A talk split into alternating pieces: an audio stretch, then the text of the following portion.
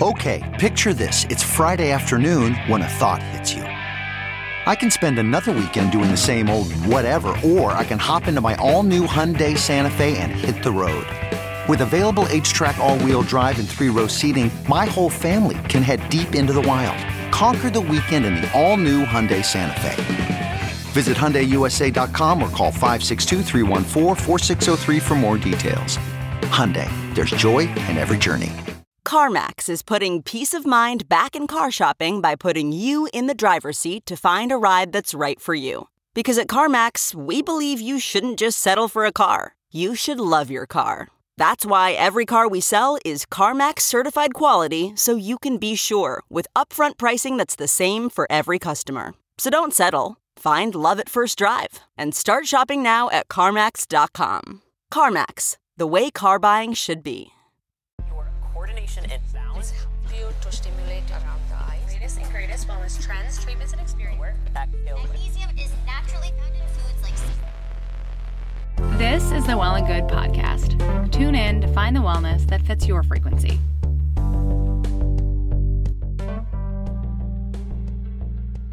Hi again, I'm Kate Spies, the General Manager of Well and Good.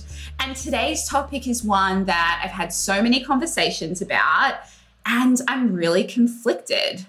How much should we all be doing to our faces? And what does our skincare routine and our beauty routine actually say about us? Through a gazillion conversations with friends, I know that so many of us are thinking differently about our face right now. We've had a year of staring at this omnipresent mirror that is Zoom, and suddenly we know what our face looks like when it emotes, when it's bored during a work meeting, when it's lolling with friends. What it looks like after a year of the stress and turmoil of a global pandemic. And we're all thinking slightly differently about our faces. Anecdotally, derms are saying that more people than ever are considering Botox. Dentists are reporting an uplift in Invisalign patients. And post vaccinated folks are thinking about how they want to look for Shot Girl Summer. Yet, on the other side of the spectrum, there's also been a huge push in the beauty industry towards skin minimalism. The 8 billion step skincare routines that were so popular a few years ago have really gone out the windows. Packed shelfies are far less of a thing. And many people are paring back to the core four which is a basic cleanser, a moisturizer, an SPF, and a retinol. Even further along this minimalism spectrum, there are people calling for all of us to leave our face the fuck alone. More on that later. So, what gives? Are we completely vapid if we invest our time, energy, and funds into altering our faces? Or is beauty a really great expression of individualism and a form of self care? I don't know. Like with many things, I think the answer probably lies somewhere in the middle. So let's dive in. Beauty is capital. And so it's not vain and it's not shameful to have really strong feelings about your physical appearance and to want to appear a certain way. It's only natural in the society that we're set up in. That's Jessica DeFino, a beauty reporter who is on a mission to tell folks about what she says the beauty industry won't. And then I think it's really important to understand that what can empower an individual, empower as in give you that literal power in a society where beauty is capital, can simultaneously disempower the collective of women. Yeah. The thing that stays the same across beauty standards is that they are almost impossible to achieve naturally.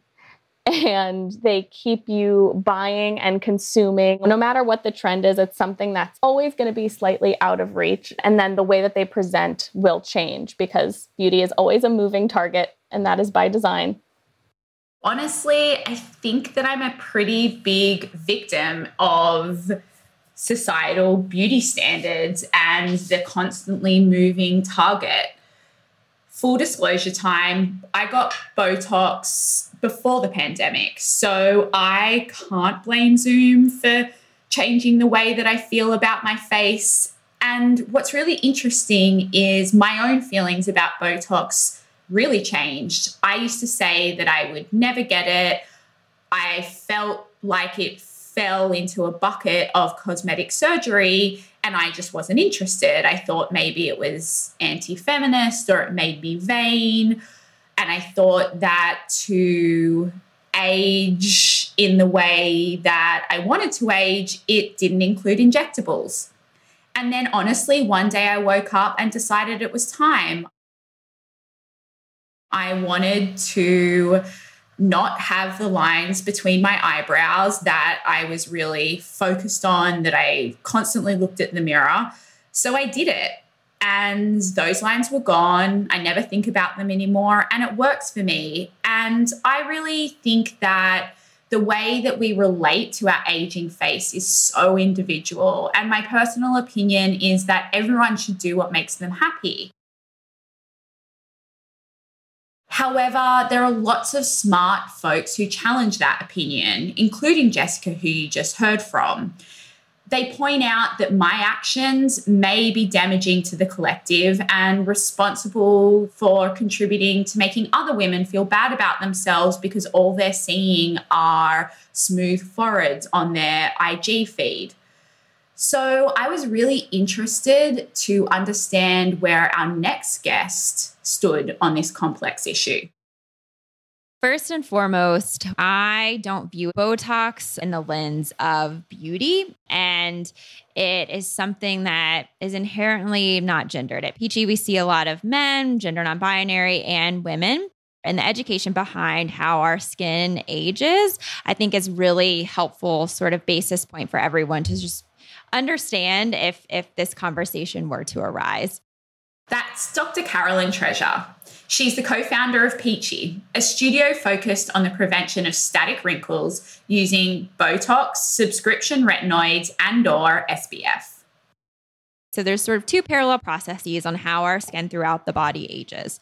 So one path is physiologic aging, and this is pre-programmed aging that has a large genetic component, but this is the aging that would occur if we lived in a vacuum. A large driver of that is the dynamic to static wrinkle progression. Uh, and then it's also accelerated by an inherent loss of collagen that everyone starts to experience around, but not always around age 50. The other process is extrinsic aging, which is almost entirely due to what's called photoaging. And that's aging that occurs from exposure to UV radiation or exposure to the sun and can be minimized with just sun avoidance religious, judicious use of SPF of sunscreen. And so, you know, these two processes can be prevented. And largely what Botox does is prevent and minimize that physiologic aging component.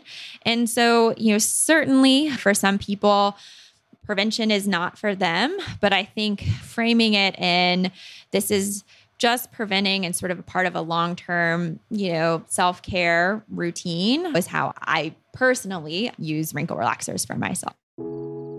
At the end of the day, Botox or wrinkle relaxers are very different than other quote unquote injectables in that they don't alter or change your natural appearance. They're very much focused on gently relaxing the muscles, preventing those dynamic lines or, or lines with muscle movement from progressing to static.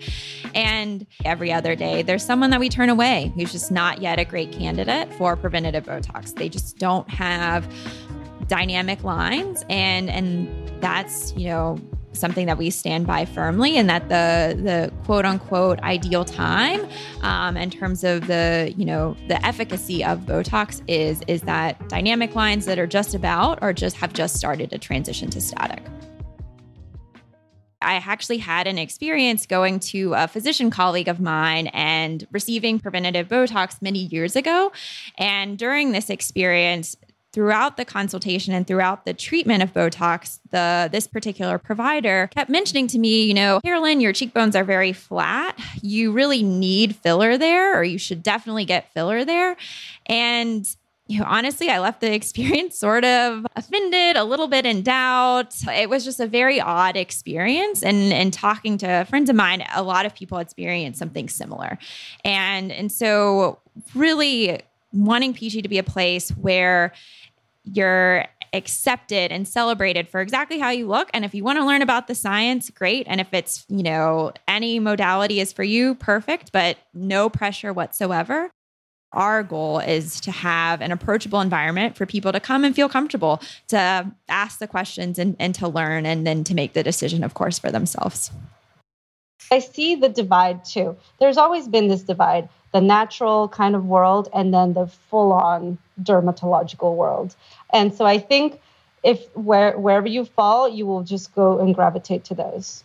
That's Dr. Claudia Aguirre, who has a PhD in neuroscience, and her work is mostly focused on longevity.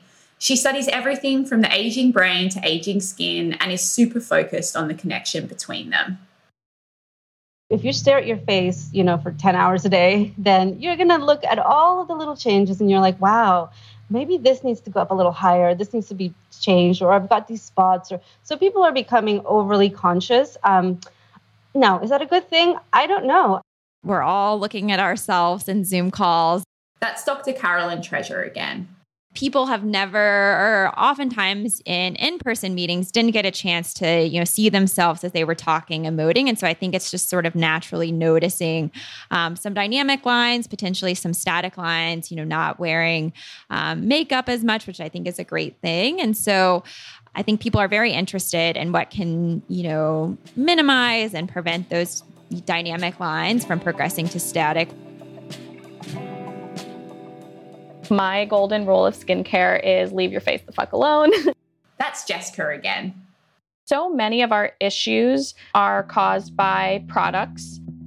And so many of the products that exist in the world are there to solve problems caused by other products. And it just creates this really vicious cycle where our skin can never fully recover. I saw this myself when I stopped using products, like when my dermatitis was at its worst and my skin was atrophied. I just stopped using everything except for like splashing my face with water morning and night. And honestly, within two weeks, I had seen the most skin healing I'd ever seen in my whole probably 15 year history of having skin issues. I was like, wait, what's going on here? I'm doing the opposite of all of the advice I've ever gotten from magazines, from estheticians, from dermatologists. And suddenly I have like this beautiful, perfect skin. like, what's happening? So I started researching the science of it and figuring out, like, well, how does the skin actually work? The skin is a wonderful organ. It is your window, you know, to your internal health. It really can tell you so much. As you can hear, Dr. Claudia is a big fangirl of the natural power of our skin. Having an appreciation for your skin being this enormous sensor. I mean, if you think about your wearables, right? Your watch is cool, but your skin is out of control. It can tell the change in pH, in temperature, before your cognitive brain can even comprehend it. The nerves they transmit at levels of like a Ferrari if you're comparing, you know, velocity. So I think if we start to appreciate it in that sense, then you can think about your skin all you want and you can improve it, you know, and that's great. But if you if it's hindering you from, you know, performing at your optimum, then yes, that's where you got to find that balance. The skin has had a disservice, let's say, over the past maybe 100 years or so because beauty industry has changed over decades. And i think the beauty industry at one point um, became very kind of superfluous all about enhancing and it wasn't necessarily about the health of the skin. There was always health of the skin in dermatology for example but they were so separated. When you apply your skincare products you know think about just beneath the surface. I used to teach estheticians all the time, and I used to say, "You guys have so much power in your hands because you think you're just applying like creams, but you, you, the epidermis is very, very thin. Yeah. You know, you're looking at dermis, you're looking at the the fascia, you're looking at the muscles, the nerves themselves, the nerve bundles that actually, you know, transmit directly to the brain. When we understand this connection and and it clicks in, then you you can actually listen to your body and the first thing you could see is look at your skin and see if there's a change there that might be reflecting an internal issue. So, when Dr. Claudia describes this full on dermatological camp, I guess that's where I fall. But I also have really simplified things over the last few years. Like Jessica, I completely oversensitized my skin in my 20s. I was using so much stuff that I thought looked pretty in the bottle, but I had no idea what it really did. I was lathering on serums just for the sake of it.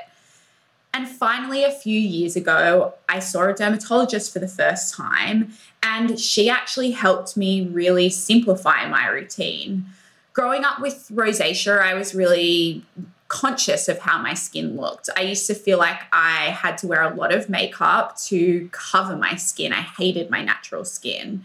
And my derm has helped me feel better about my skin than I ever have before.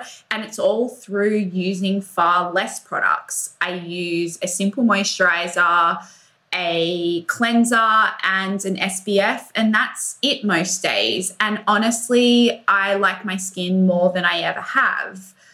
So I feel more confident, I really do. And I guess I'm leaving my face way more the fuck alone now when it comes to products. But then there's still the Botox of it all, and the fact that I really do care about how my face looks.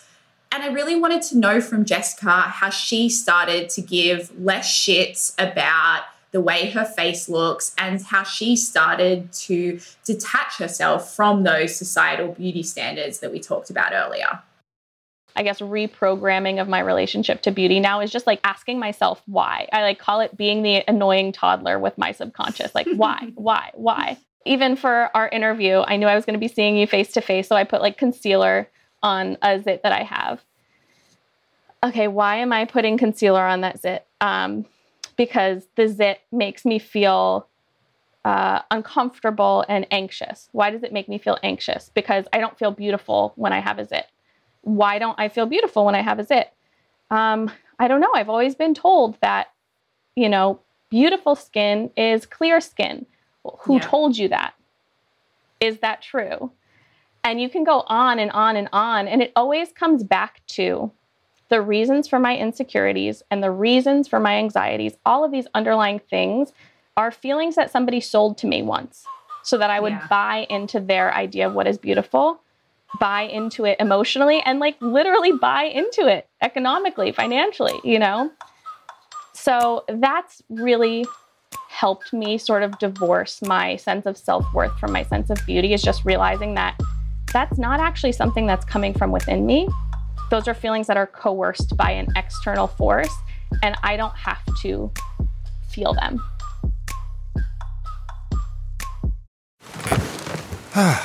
the comfort of your favorite seat is now your comfy car selling command center, thanks to Carvana. It doesn't get any better than this. Your favorite seat's the best spot in the house. Make it even better by entering your license plate or VIN and getting a real offer in minutes. There really is no place like home. And speaking of home, Carvana will pick up your car from yours after you finalize your offer. Visit Carvana.com or download the app and sell your car from your comfy place. Okay, picture this. It's Friday afternoon when a thought hits you. I can spend another weekend doing the same old whatever, or I can hop into my all new Hyundai Santa Fe and hit the road. With available HTRAC all-wheel drive and three-row seating, my whole family can head deep into the wild. Conquer the weekend in the all-new Hyundai Santa Fe. Visit HyundaiUSA.com or call 562 for more details. Hyundai, there's joy in every journey. This idea that every single thing that we believe about how we look and our faces in particular comes from someone else telling us something and that none of our decisions are made in a vacuum really hit me. It's so obvious and it makes a ton of sense, but I just hadn't ever reflected on the fact that me thinking my skin has to be smooth, clear, and dewy for it to be beautiful is just something that someone else told me. And it's really helped me think about my own skin and how I value it in a new way. My skin is pr- kind of bumpy. I have rosacea, so it's definitely not one unified color. And I'm kind of an oily bitch. And you know what? I'm more okay with that now than ever. And it's definitely a journey. And I'm sure in another five years, I'll be even more comfortable with how my face looks, hopefully. But Dr. C and Jessica's words have really rattled around in my head since I spoke to them. And I really am finding a newfound respect with this amazing, really complex organ that is our skin. And I am slowly but surely letting go some of the control that I felt like I needed to have about what every millimeter, sorry for the Australian measurement there, of my skin looks like. There are skincare ingredients and companies that kind of just help your skin do its job better rather than changing it. I'm like, three yeah. things SPF, vitamin A, vitamin C. Vitamin A at night, you want to regenerate your skin at night. C in the day because you need to protect yourself. What sort of led to me evaluating was my routine about truly caring for myself? And that can be anything from you know, skincare to putting on makeup to self care, like taking a bath or, you know, working out or whatever it is. Um, I started asking myself, like, is this about truly caring for myself or is this about controlling what I look like under the guise of care? And when I broke my routine down or my old routines down through that lens, I realized so much of it was actually just about self control and not really this sense of care at all. Um, and I think tracing it back I think the urge to control everything about the way we look and the way our skin presents, when I was able to use products again, I was like, well, what's the point? My skin is doing all of this. So I, I call my method now supportive skincare.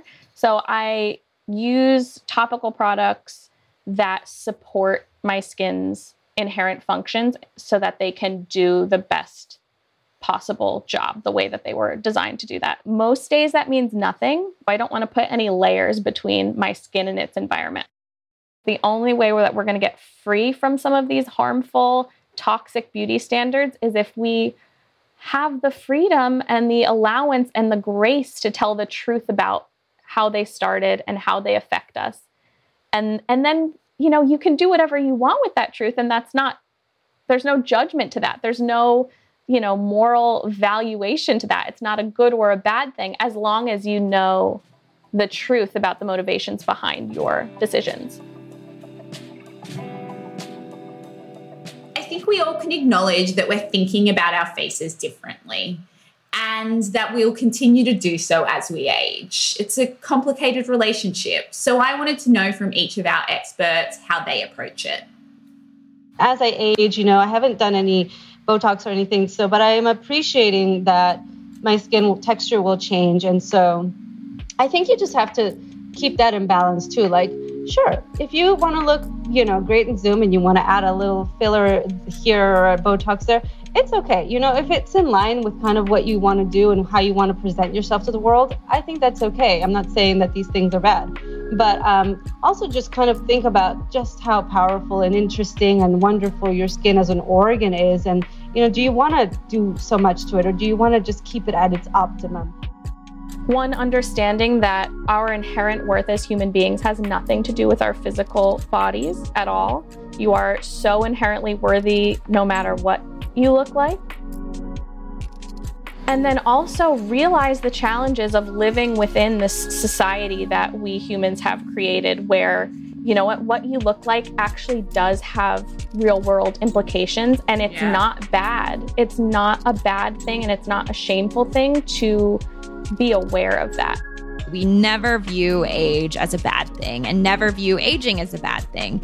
And I think for us, wrinkle prevention and treatment is so separate from aging. I think age should be always viewed as a positive.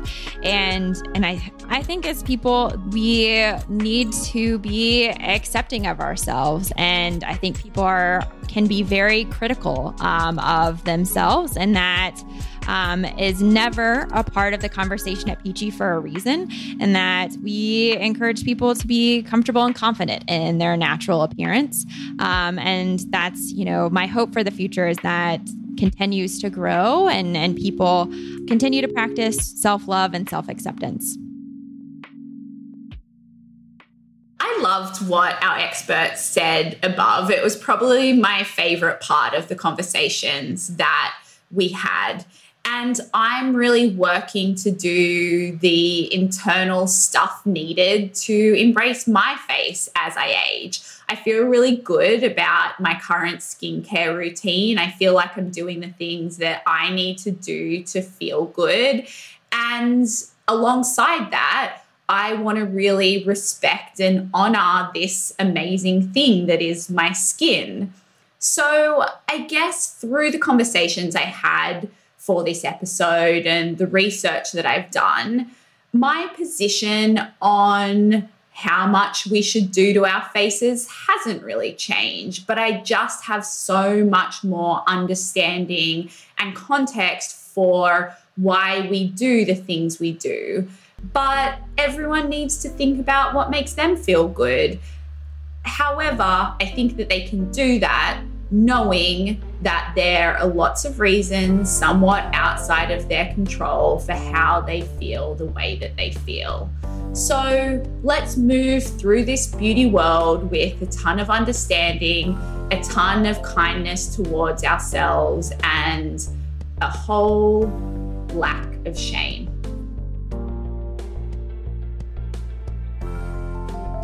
On today's show, you heard from Jessica DeFino, Dr. Carolyn Treasure, and Dr. Claudia Aguirre. This episode was produced by Taylor Camille, Ella Dove, and myself, Kate Spies, along with many other hands and brains at Well and Good. Please don't forget to subscribe, rate, share, and tell all your friends about us. Mixing and scoring by our sound engineer, Joanna Samuel, and our theme music was created by Madeline Lakomsky and Matt DiDomenico. Our show art was designed by Jenna Gibson and Karina Masonette. Special thanks to Jess Friedman, Ali Short, Jen Snyder, and Cassie Wolf.